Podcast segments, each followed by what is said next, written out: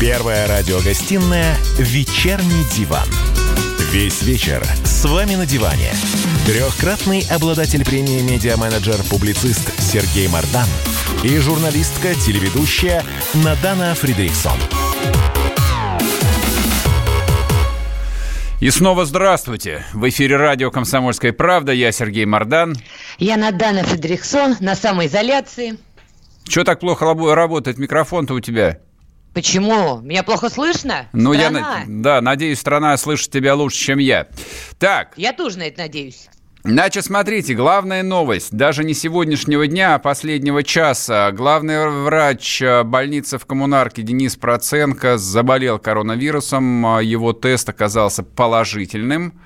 И отсюда, в общем, возникает э, целая, целая тонна новых вопросов. Э, еще недели не прошло, как там был Путин, там был Мишустин, там был, соответственно, Собянин, там были абсолютно все. И что теперь делать? Как бы мы выслушали, естественно, успокаивающие комментарии, что все живы-здоровы и у всех отрицательные тесты. У меня только возникает масса вопросов. Они что, все э, небожители? То есть, как бы вот непростых людей вирус не касается? Ты, ну, в общем, ладно. задавай аккуратно, потому что в третьем чтении Госдума приняла закон о штрафах до 10 миллионов рублей за фейки о коронавирусе. Такая выплата предусмотрена для юрлиц за повторное нарушение, а первый раз штраф составит до 5 миллионов рублей. Что, теперь боятся, что ли? Теперь слова лишнего нельзя сказать? Ну, а ты аккуратнее вопрос задавай, а то скажешь, что ты юрлицо, и 5 миллионов, изволь, выложи. Ну, хорошо, ладно. Ну и последний. Минюс предложил до лета отменить регистрацию браков и разводов в России. Вечерний диван. Так, на связи Дмитрий Смирнов, наш кремлевский корреспондент. Дима. Добрый, добрый вечер. Привет. На, а, ска... на, на, на фразе про браки и разводы вы ко мне перешли, да? Ну ладно. Ну, Нет. Скажи, пожалуйста, вот это вот э, совершенно не смешная новость про то, что главврач э, больницы в коммунарке э, подцепил таки коронавирус. Но как бы у врачей работа такая, они, в общем, как люди военные, то есть всегда под Богом ходят и рискуют. А каким образом президент э, с ним ручкался без маски и без перчаток. Это вообще что и как? Ну, вообще история интересная, да, чуть-чуть поправлю сразу. Мишустина там не было, к счастью. Ага. Вот. А, но, тем не менее, действительно, ну, так вот, а, Денис Проценко, когда выходил из здания встречать там гостей, он не знал, что, во-первых, что к нему приедет Путин. Он думал, что к нему едет как раз министр здравоохранения. Министр тоже приехал. А министра не жалко, типа, ты хочешь сказать? То есть министров мы можем назначать хоть каждый день новых. Проблема он как, как на Украине примерно. Ну, как бы, тут с тобой сложно спорить, в конце концов. Вот. Министров у нас хоть пруд пруди, целое правительство, а и замминистров еще больше. Но дело действительно не в этом. А, тут сложный вопрос, я даже не знаю, какой с точки зрения на него отвечать. С этической должен ли он надевать, он, в конце концов, он знает, где он работает и те люди, которые к нему приходят, тоже, видимо, знают, куда идут, да? Ему сказали, иди встреть. Он пошел встречать, поздоровался за руку. Ну, а дальше что? А дальше они ходили там час или даже больше по этой больнице, да, и контактировали со всеми. Не, у меня, честно говоря, тут вопросов очень... А, у меня вопросов огромное количество вот совершенно ко всем людям, которые имели отношение к организации этого визита. Не, у меня вопрос изначально был в его целесообразности.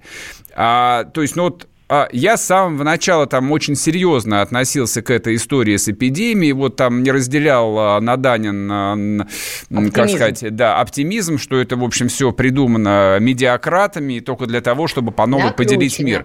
Да, то есть как бы если люди помирают, если люди болеют, то, ну, так или иначе, в общем, как ну, нужно при, там принимать, ну, самые очевидные меры защиты. Где было ФСО? Вопрос у меня следующий был. То есть на этот предмет есть Федеральная служба охраны, которая должна обеспечивать безопасность первого лица при любых опасностях, в том числе при биологической опасности, которая есть. Ладно, как бы с главным врачом поговорили, в конце концов он заболел, но это совершенно его не оправдывает.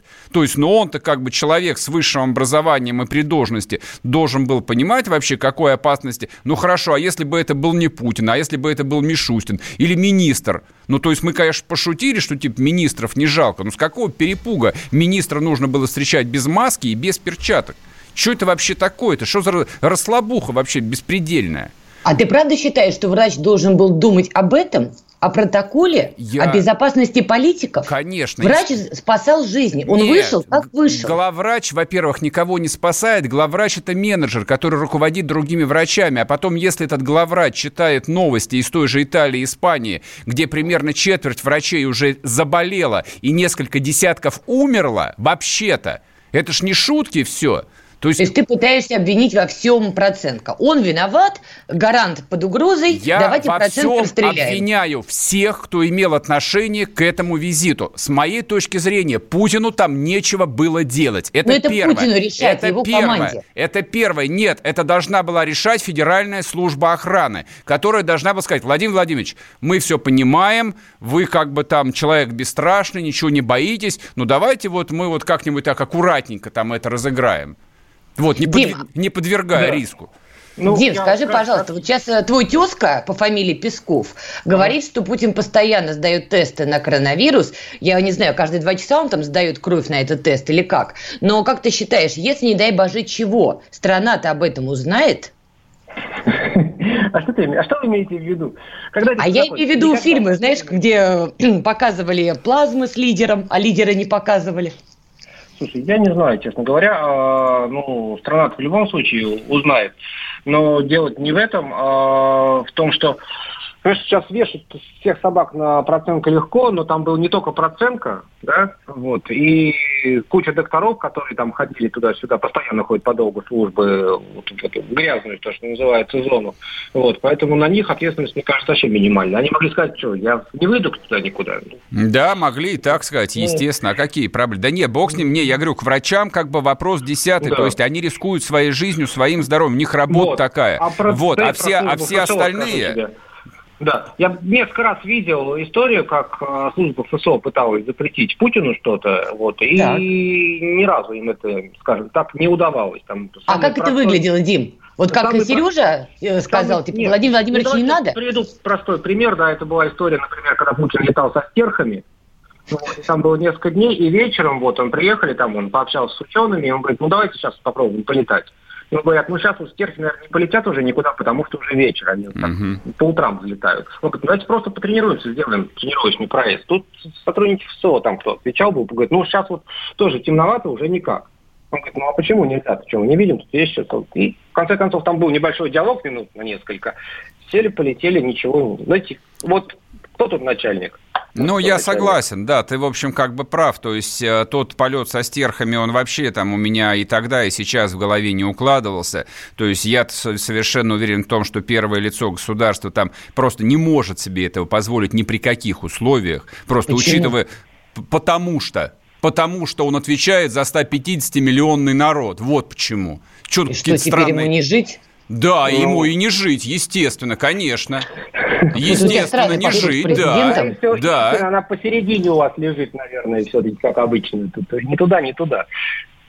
Нет, ну, то есть президент должен быть охраняемой фигурой. Нет, см... спора нет. нет. Было бы странно, если бы не так, но в разумных же пределах. Да нет, а какие? А ты что, считаешь, что полет на стерхах, а, он укладывается в понятие разумного, что ли? Извините меня, пожалуйста. Я считаю, меня что обвиняют... человек, которого все все называют да. начальником, если он что-то сказал, он это сделает. И я не знаю того, кто ему скажет, нет, Владимир Владимирович, как маленького мальчика отправили тебя очень домой, плохо, иди за Очень плохо, ну, что там нет а, рядом а, таких а, людей. Сереж, подожди, подожди. А из той же истории погружения там на батискафе. Да, я, так я, сог, я согласен с тобой, да, я просто вот, я на самом деле подзабыл о всех этих моментах, но это ровно то же самое. Но тогда это, был такой... один ответ есть только, это Путин. Вот он решил, он сделал. Не, он такой. Но понимаешь, в чем проблема? Там-то как бы это чистое приключение, как бы там мы ж почему там об этом сразу забыли, потому, потому что это по фану, потому что это круто, потому что Путин, который прилетел там а, на истребителе, да, это, это реально круто. Вот, но сейчас-то как бы, то есть мы реально находимся, вот я это так воспринимаю, и я уверен, что там Совет Безопасности должен это так воспринимать, и президент это должен так воспринимать. Мы на войне, то есть реально как бы Россия там всем этим 150 миллионам грозит абсолютно реальная опасность. То есть все, чем должны заниматься там несколько десятков а, людей, это вопросами национальной безопасности. И этому, этому должно быть подчинено абсолютно все. Но это вот, понимаешь, как бы это вот прошло по касательной, а, соответственно, медиа там эту тему замылили, Песков, который там болтается, там а, бог знает где и ручкается непонятно с кем, там он приперся на этот а, юбилей Лещенко, с которого юбиляра, значит, нет, там юбилей был сестры этого а, там крутого, по-моему, с которого Лещенко увезли в ту же самую больницу в коммунарке. Но он пресс-секретарь президента. Какого рожна он ну, там ходит непонятно куда сейчас? Он должен в бункере сидеть, работать с документами.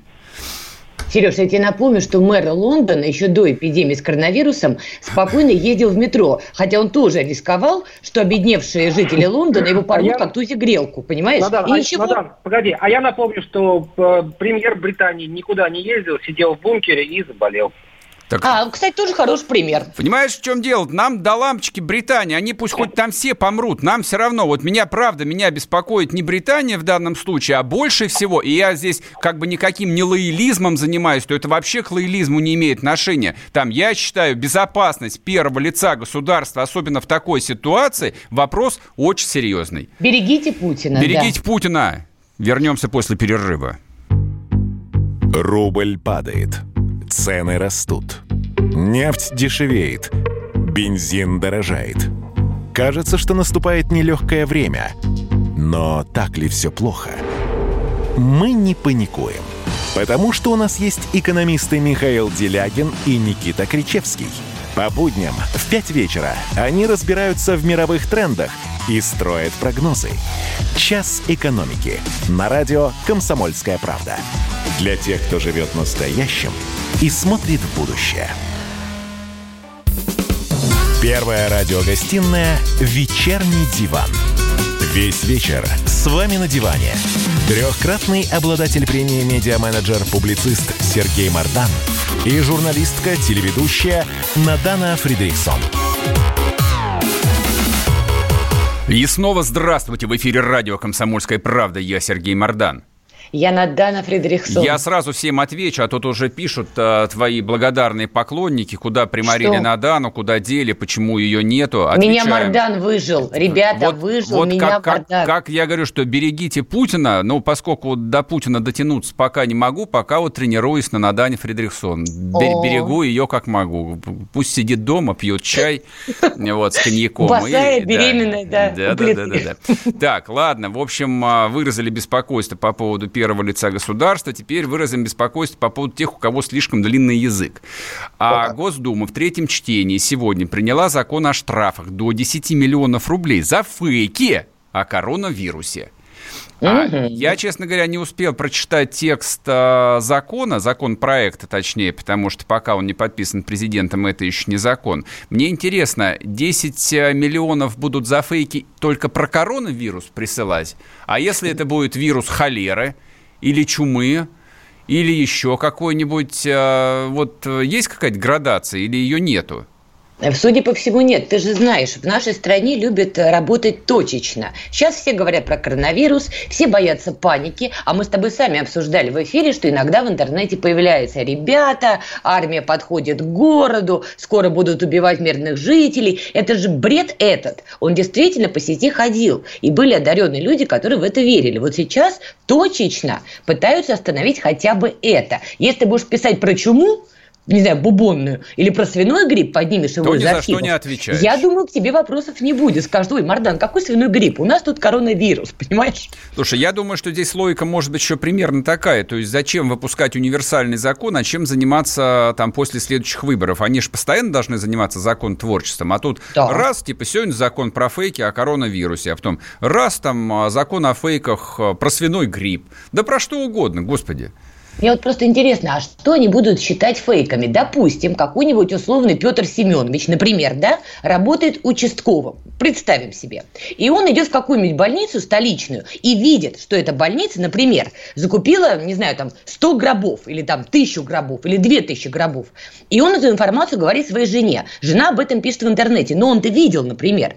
А, но при этом официального подтверждения не будет. Его посадят за фейки или его жену?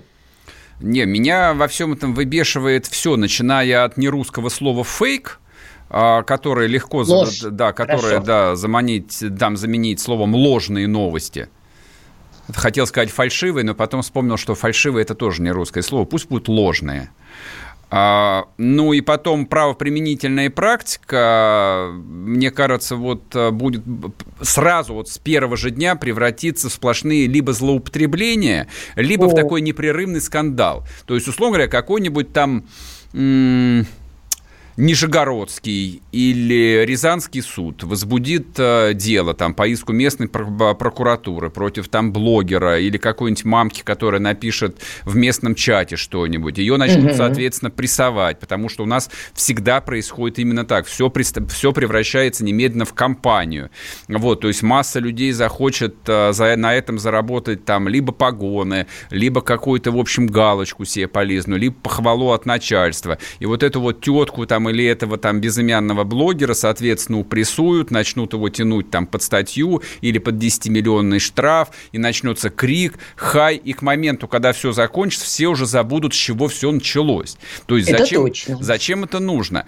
А во-вторых, там я убежден в том, что фальшивые новости почти никогда не появляются там, где правильно – и профессионально а, выстроена информационная политика, государственная прежде всего. Я не могу этого сейчас сказать про тот поток новостей, который генерирует, допустим, там даже штаб по борьбе с коронавирусом. А вот я с позавчерашнего дня мне вот какая-то мысль не давала там покоя. Я все думал, что же не так? Вот почему меня вот цепляет все эти новости как-то вот а, производят впечатление нек- некой легковесности. И сегодня утром меня озарило. Значит, а, в любимых Соединенных Штатах говорящей головой по поводу эпидемии является господин э, Фиуч, про которого я вчера говорил, глава да. Института аллергии и инфекционных болезней. Ну, неважно, там он называется по-английски. Это врач, это доктор, то есть это реально эксперт вот как бы в этой проблеме. То есть я убежден в том, что в медицинских проблемах, в биологических проблемах, конечно, должны говорить люди, ну, которым слушатели по определению будут доверять. Когда все это озвучивают чиновники, на лице которых написано в лучшем случае Академия народного хозяйства там, или финансовая академия города Москвы, ну, понятно, что он может понимать там в каком-то вирусе? Ничего. То есть ты предлагаешь, чтобы мы сделали главным спикером по коронавирусу, например, господина Рошаля? Не, нет, господин Рошаль, вот лично у меня тоже никакого доверия не вызывает. Он, стар... же врач. он, он вообще старенький. Не, не нужен, это не должен быть просто врач, это должен быть инфекционист. Это должен быть человек, который всю жизнь занимается именно инфекционными болезнями. И вообще, как бы мне кажется, что у нас а, вот этого института экспертов как таковых, его не очень вроде бы как и есть. А ну вот я совершенно уверен в том, что любой чиновник высокого ранга, там, будь это президент, глава правительства, там, или мэр Москвы, неважно, вот он всегда, обсуждая, там, а, допустим, донося свою позицию по какой-то специфической теме, должен на передний фронт выводить того, на кого можно всегда сослаться. То есть, условно говоря, там, мы хотим делать реновацию, потому что вот там эксперты-урбанисты нам советуют, угу. эти урбанисты объясняют, почему. Вот мы боремся с коронавирусом, вот потому что у нас есть специальная группа биологов, а, врачей, которые вот моделируют, как эта болезнь будет развиваться, если мы не сделаем то-то, то-то и то-то. Вот, по идее, как это должно происходить. А когда все происходит в формате, в общем, каких-то таких вот политических дрязг, интриг, МИГ. Ну, это вот а, по поводу там вчерашнего объявления о том, что Москва уходит на коронавирус. Так, позавчерашнего, это было вечером позавчера угу. объявлено, и типа до 15 апреля. А по... до 14 а потом отменили 14 это сообщение. А, а да. под утро это просто дезавуируется, отменяется да. и появляется... Обнулили. Да, обнуляется, и появляется дата 4 или 5. Вот я даже не помню, какая. Ну, ну пятый был изначально, пятый, наверное. Вопрос. То есть, ну, это, это же очевидно, что если, если даже вы ошиблись или если вы где-то ложанулись, не надо думать, что это само собой рассосется. Такие вещи не рассасываются сами с собой. Их всегда нужно об, ну, как-то объяснить. Там для этого и существует пресс-служба, для этого существуют медиасоветники, там люди, которые разбираются в управлении общественным мнением. Не для того, чтобы там облизать своего начальника и сказать ему, Павел Сергеевич, вас так народ любит, вот, вот гляньте, вот мы тут разместили 150 платных публикаций, да, вот вас, вас народ любит. Это не, не в такой ситуации, не в этот момент. Вот мне, вот мне кажется, в чем проблема. Поэтому можно до бесконечности плодить там законы о штрафах, там, о борьбе с фейковыми новостями. Но это, в общем, ну это, это стрельба мимо. Это пустое, это бессмысленно. Пора бы уже, в общем, на 30-м году перестройки научиться работать. Ну, опять же, мы в движении, мы в процессе. Вопрос только в том, я здесь с тобой согласна. Но вот я предложила, например, чтобы Рошаль стал спикером коронавируса, скажем так, оповещал народ. Ты говоришь, что он тоже не, не вызывал бы доверия у населения. Да он говорящая голова просто. Ну, а кого? Чтобы хорошо говорил, был харизматичен и при этом хорошо понимал ну, тему. Понимаешь, Тут три в одном. По идее, мог бы быть Проценко, да, потому что он главный врач, да, но он, видишь, он, оказывается, тоже ходил без маски и перчаток и заболел. Нет у нас экспертов. Вернемся после перерыва, не уходите.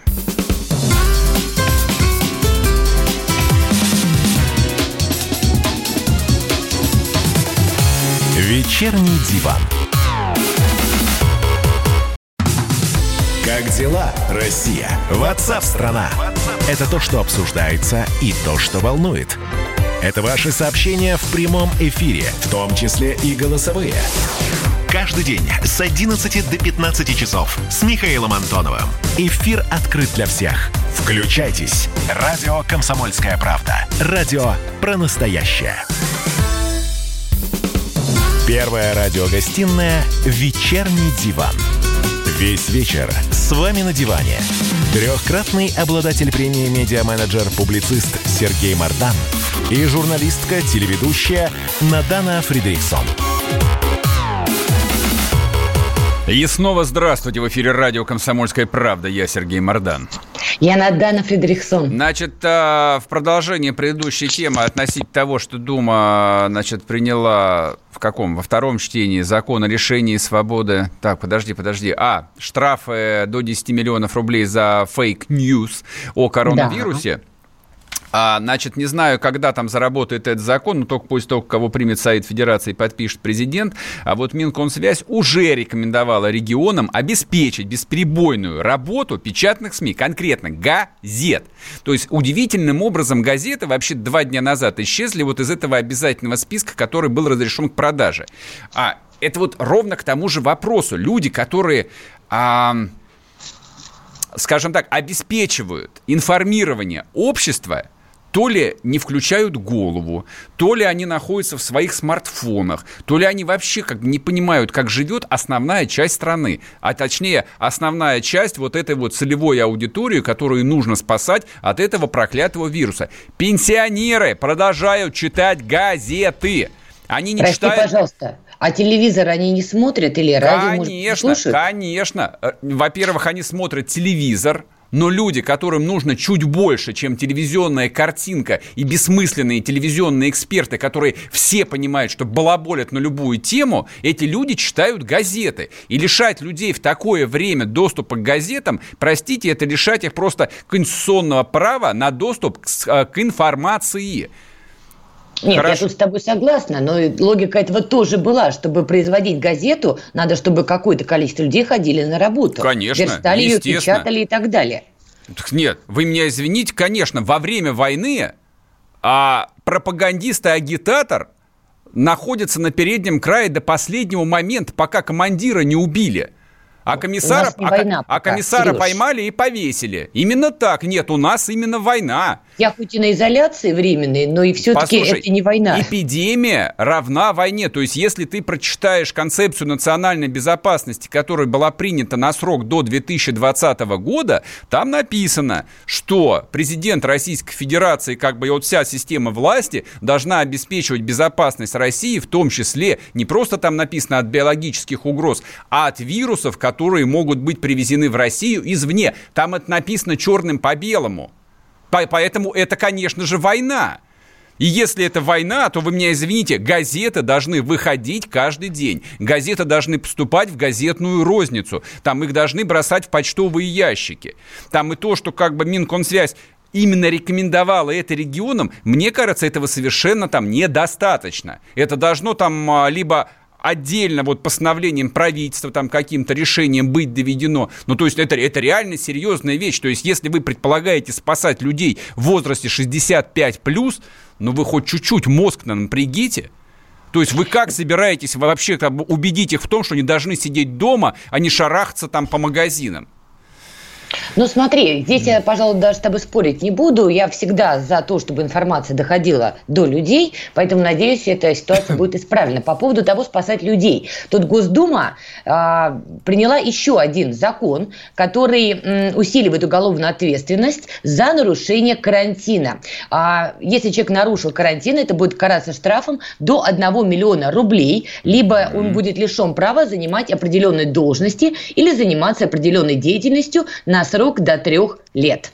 Подожди, вот читаю, Госдума ввела лишение свободы до 7 лет за нарушение карантина. То есть, если человек заразил... А я читаю дальше. А, это я не не, это это на самом деле выдержка. То есть, если если человек просто заразил, да, это может быть штраф. Но если из-за того, что он заразил, там умерло более двух человек, он получает семеру вообще строгого режима.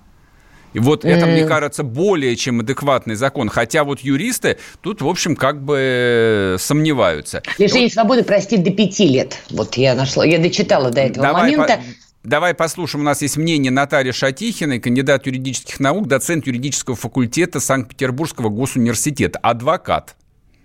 На сегодняшний момент, как это ни странно, четких определений границ этого нет. Тем не менее, это совершенно не отменяет того, что достаточно есть внятные рекомендации в каждом регионе для жителей этого региона по тому, как действовать. Э, этим рекомендациям надо следовать, потому что в дальнейшем, конечно, будут большие достаточно обширные темы для дискуссии, в том числе и в судах, я абсолютно в этом уверена. Дело в том, что у нас до этого момента этого нет ни в России четко совершенно прописанного, ни в мире. Человечество, ну, в разумную обозреваемой эпохе не сталкивалось с таким противодействием противодействием именно биологическим угрозам. И сейчас такого плана судебные споры, они везде грядут, и в Англии, и у нас, и в очень многих юрисдикциях. Самоизоляция, по большому счету, это, скажем, последствия режима карантина, достаточно четкий режим, который прописан в законе о санитарно-эпидемиологическом здоровье населения. Там есть целый блок актов, и, в принципе, предполагает возможность ограничивать какие-то права, но у нас никогда нам не приходилось до этого момента, даже сам закон 90-х годов еще, применять его в таких масштабах и нигде в мире не приходилось. А... Вот это очень важный момент, что нет практики применения. Значит, смотри, как бы, ну, для этого Госдума и существует, чтобы оперативно, в общем, писать законы, которые от них требует жизнь, потому что альтернатива закону, написанного, там, не знаю, специальным комитетом Госдумы, это только указы и постановления каким-нибудь комитетом национального спасения, если в стране вводится там режим чрезвычайного положения, чрезвычайной ситуации. Тогда, да, Совет Безопасности выпускает указы, вот, или президент выпускает именные указы, как в Венгрии, например, например, сейчас. Вот, угу. и все, и все работает. Поэтому нет, чтобы не повторялась вот эта вот безумная ситуация, как была с а, этой а, внештатным инфекционистом Ставропольского края, которая умудрилась а, заразить а, 7 человек. Да, Но да, это да. же... Так, не, Гораздо а, больше она заразила в итоге-то свою. Во-первых, больше, а во-вторых, там совершенно чудовищная история на Украине. Женщина приехала, вернулась в свое село, ну, соответственно, из Италии, с заработков. Но мало того, что она не сидела дома, она шарахалась по митингам, по демонстрациям вот по всем близлежащим селам. И, в общем, она, перезара... она перезаражала несколько сел. То есть там десят, десятки людей заражены. И она тут, значит, под камеру в Ютубе можно найти, рыдает, что, естественно, угрожают ей, угрожают ее семье, ее внукам. Она говорит, убейте, да. убейте меня, не трогайте детишек, они не виноваты. Ты с языка прямо снял. У меня тоже сейчас перед глазами вот эта пожилая женщина. Я видела эту видеозапись, буквально вчера ее смотрела. Там ей угрожали сжечь дом, убить ее, убить всех ее родственников. Так что, наверное, законы про нарушение карантина или самоизоляции в данном случае нужны. Иначе мы, правда, получим самосуд в масштабах нашей необъятной Родины. Единственное, ну, я опять-таки все же, в общем, большую ложку дегтя или дерьма брошу в этот mm. бочонок прекрасного меда. То есть почему этот закон не приняли в январе месяце, когда уже, в общем, все бушевало, когда в Китае там народ помирал, ну, когда, когда, когда, бушевало, когда уже, пер, уже первые зараженные в Европе были. Ну, послушай, давай не будем ставить под сомнение адекватность Владимира Владимировича Путина. Да, причем, прекрасно... Слушай, причем, а почему, почему объясняю, опять Путин? Объясняю. Да при чем ну, здесь потому Путин Потому что государство построено, есть Путин и его Неправда, понимание происходящего. Не надо. И есть остальное по вертикали. Не надо выставлять есть. дураком Путина только, Я понимаешь? Не Нет, это именно так. Вот на каждый чих, да, должен обязательно реагировать Путин. Да какого Но черта? у нас ручное управление не сейчас это по неправда. Вопросам. Нет, это, во-первых, это не ключевой вопрос. Для этого есть Совет Безопасности, есть специалисты, есть Минздрав, есть правительство, которые должны были следить за ситуацией и оперативно говорить, что как бы у нас есть дыра в законодательстве, давайте ее быстро закрывать. В чем проблема-то, я не понимаю.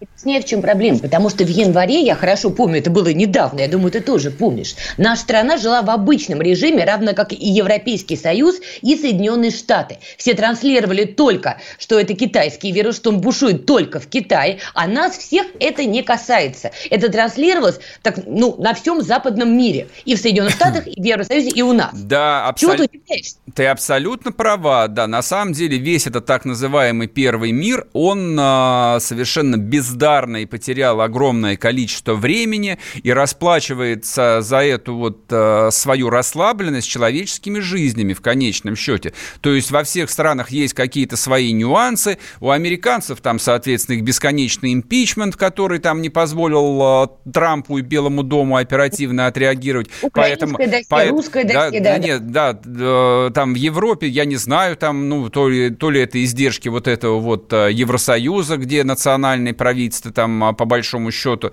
там, там ви, ви, национальный ви, орган, да, ви, ви, видимо, видимо во всем теперь а, ну видимо надеялись на Брюссель в каких-то серьезных вопросах, да. а нужно было в общем самим там включать голову. Но мы-то в общем вроде у нас и импичмента нет, у нас и Евросоюз никакого нет. Это он говорит, что у нас ручной. Тебе напомнить, чем и, мы жили и, в январе? И, и ручной. А чем мы жили в январе? Поправками в Конституцию мы жили, и мы с тобой тоже активно это транслировали как не в себя. Это была главная тема, что мы вносим поправки в Конституцию Конституцию, рабочая группа, зачем это надо или не надо и так далее, и так далее. Это была тема номер один. И для оппозиции, что уличный, что ручной, и для всех остальных. Я согласен. Но, в общем, здесь главное, опять-таки, как будет а, работать правоприменительная практика. А, у меня пока что больше вопросов, чем ответов. Хорошо, как бы сейчас оперативно примут закон. Кто возбуждает дела? На основании чего? Соответственно, что является там, доказательной базой? Как быстро это будет раз... Суды а, прекратили рассмотрение дел, насколько я помню, два дня назад еще? Да, не, да, не да, суды нынче тоже на карантине. И как? Они дистанционно ли они как-то я какие-то не, что, вопросы Что решают? такое дистанционно? Что, специальными... Как мы с тобой сейчас, не, вот ну, не, Да не, можно специальными тройками там а, во внутренней тюрьме на Лубянке как бы рассматривать по-быстрому. Так, нарушил карантин, да, вот тебе 15 лет с конфискацией. Вернемся после перерыва, не уходите.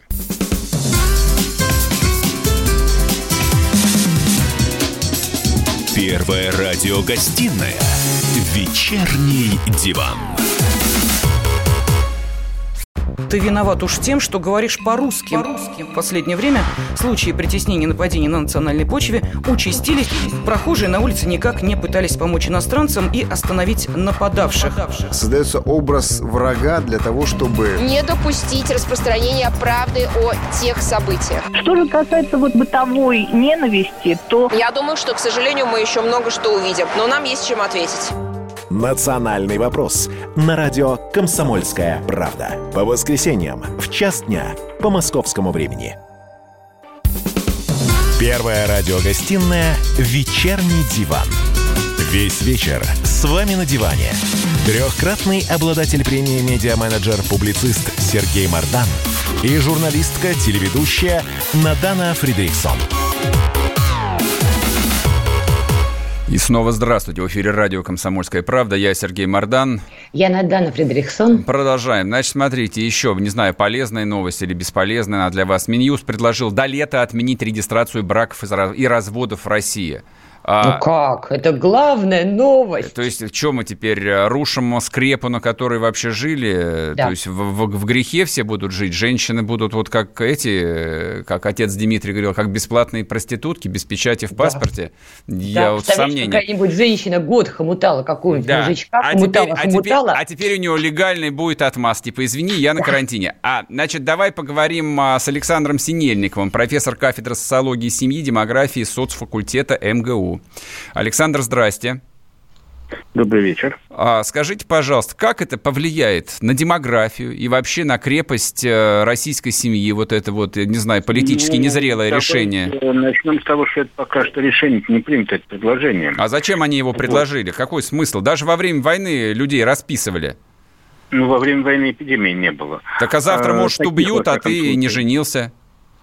Э, тут э, в чем дело? Понимаете, разумная э, идея, разумно, э, это, так сказать, приостановить торжественную регистрацию браков, на которые собирается много людей. Угу. Вот, а поскольку к тому же это предложение, оно же касает, э, касается только браков и разводов, вот, а рождение и смерть все равно же будут регистрировать в ЗАГСах. Если это сделают в дистанционной форме, если это сделают uh-huh. в э, дистанционной форме, то Э, в общем-то, проблема может решиться. Я понимаю, конечно, что людям хочется, в общем, зарегистрировать брак и устроить свадьбу, но вот нынешние реалии таковы, что, видимо, одно придется на какое-то время отделять от другого. То есть э, брак, если очень надо регистрировать, это можно и сейчас. Кстати, даже предложение Минюста, э, так сказать, в крайних случаях допускается регистрация брака. А ну, что это за крайний случай, Александр Борисович? Каких, ну, по-видимому, имеется в виду большой срок беременности. Ага, ага, ясно. Ведь очень много, у нас очень много так называемых стимулированных браков, то есть когда невеста уже беременна, в том числе и на большом сроке. Угу. Вот. Да, вот это важно, то, ну, говорите. Алло, я слушаю. Да это мы вас слушаем, мы поняли. А, это вы, в общем, да, да. если, если невеста вот, сильно беременная, то ну, надо вот расписывать. Если, но сейчас э, вообще мы переходим на дистанционную жизнь, и если, в общем, будет найдена форма дистанционной регистрации э, браков, разводов, к этому, э, да и рождений тоже, к этому надо будет привыкать. Вот. Но Безусловно, свадьба сейчас не время устраивать свадьбы. Ясно. Но брак, ну, брак, конечно, регистрировать надо. Вот не, не, одни пары могут с этим подождать.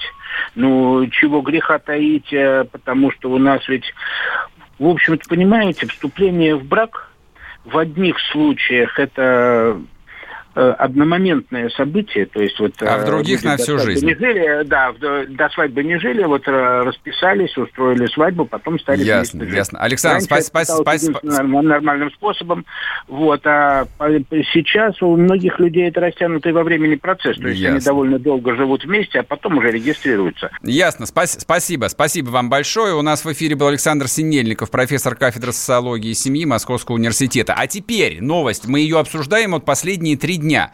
Значит, э, Смотрите, Мишустин поручил Минфину выделить средства для поддержки для граждан Российской Федерации, у которых нет возможности вернуться из-за границы. В очередной раз я задаю риторический вопрос.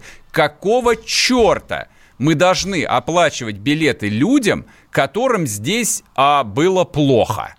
Им не было плохо, Сереж. Но вот перестань вот этот дешевый популизм, э, потому он, что это наши сограждане. Значит, э, потому что русские своих не бросают. Ага, еще как. Вот давай спросим а, Владимира Варсобина, да, бросают давай. русские своих давай. или нет, которые находятся там а, в Саратовской области. А сейчас он нам расскажет, кому давай. нужно помогать. Тем, кто уехал а, заниматься дауншифтингом на Бали или кто прозябает за 5000 рублей, да, в городе Балашове.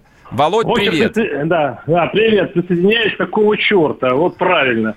А, ну, вот, глядя вот на все это из Балашова, это мой любимый город, маленький, провинциальный, похожий на всю Россию, действительно на это смотрится ну, очень странновато, потому что вот представьте себе э, маленький город, который с большими глазами смотрит на телевизор, э, призывающий оставаться дома.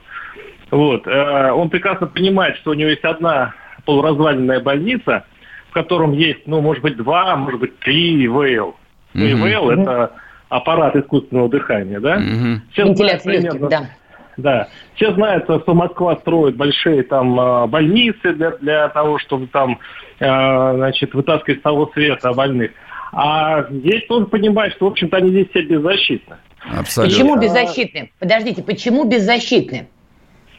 Их что, не могут привезти в Москву в больницу, если тяжелый случай? Нет, не могут. Очень, очень хороший вопрос. Не, а вот ответьте мне. А почему их должны везти в Москву? Их там должны лечить. Там должна Подожди, быть больница. Сереж, вот это вечный большой вопрос, который можно обсуждать. Это можно было сделать и до эпидемии коронавируса, я с этим согласна. Но сейчас тяжелые времена. Допустим, в городе Балашов находится тяжелый больной с коронавирусом. Он что, обречен? Вы мне хотите сказать, да, что его туда на вертолете не привезут? Сто процентов он обречен. Но мы про другое. Мы господа, про то, что мы, господа, да, да, что мы будем вывозить я, из Турции, да, вот непонятно я, кого, да, а там а, люди будут ждать, когда и их вертолетом кого. вывезут. Наши граждан, возможно, из этого же Балашова. Володь, скажи, а что думают местные местный по поводу всей этой вакханалии, вот этих вот 50 тысяч наших граждан, которых мы не можем бросить на Бали, в Чили или на Фиджи? Ну, они на самом деле ничего не думают, они их тихо ненавидят, потому что э, три, вот на Балашове где-то примерно человек 10-15 из высшей элиты местной городской вернулись из Италии и Европы и спокойно ходят по Ашанам. Ага, это, раздражает. ага. это, это вот, вот, вот это их больше трогает. А, и знаете, что самое удивительное? Вот те москвичи, которые сидят, сейчас сидят у себя дома и ну, имеют некую возможность посидеть дома, потому что есть какие-то деньги, все равно москвичи люди э, более-менее зажиточные. Ага. То здесь, вот я разговариваю с людьми, они не понимают, каким образом они не могут 3-4 дня даже посидеть дома, чтобы не оголодать. У них они поэтому и все тихо работают. У нас 30 секунд, Володь. Беззащитность Балашова, маленьких городков в том, что они не, может, они не могут а, обеспечить себе вот этот карантин. Потому что они на самом деле в этом случае умрут с голоду. Они умрут с голоду, да, а именно что местные так. власти? А, а, а так как у них нет медицинской защиты, приплюсуйте это – то получается, что сейчас, если они ждут как цунами, если она дойдет до этих краев, тут люди вообще будут без защиты, и главное, они э, без защиты и от вируса, и от голода. Володь, спасибо тебе большое. Я просто вот для того, чтобы поставить жирную точку, мы, к сожалению, там скомкали эту тему, новость. Волгоградский депутат Илья Кашкарев вместе с женой просит Путина вызволить его с Фиджи. В своем видеообращении председатель комитета по бюджетной налоговой политике Волгоградской областной думы просит Путина выслать за ним самолет. Это не шутка шутка, это правда. Ребята, вернемся после перерыва, не уходите.